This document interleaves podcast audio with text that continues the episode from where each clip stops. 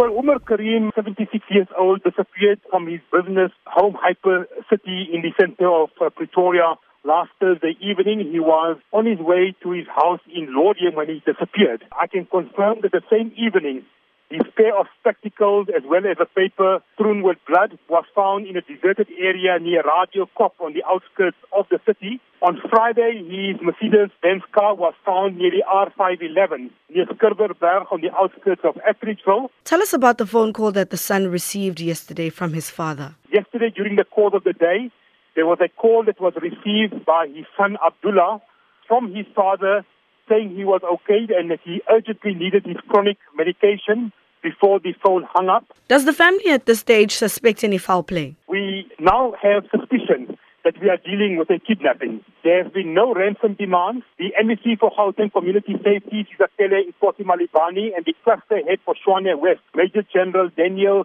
Intombeni and I met the family. We had a full briefing from the detectives. We are convinced that police are on top of the situation. It's now been handled as a kidnapping. And that is why, because of the sensitivities, we are not able to give a blow to blow account as to exactly who said what and what happened and what the latest is. What is your appeal to the public? We appeal to the public, anyone, to come forward with information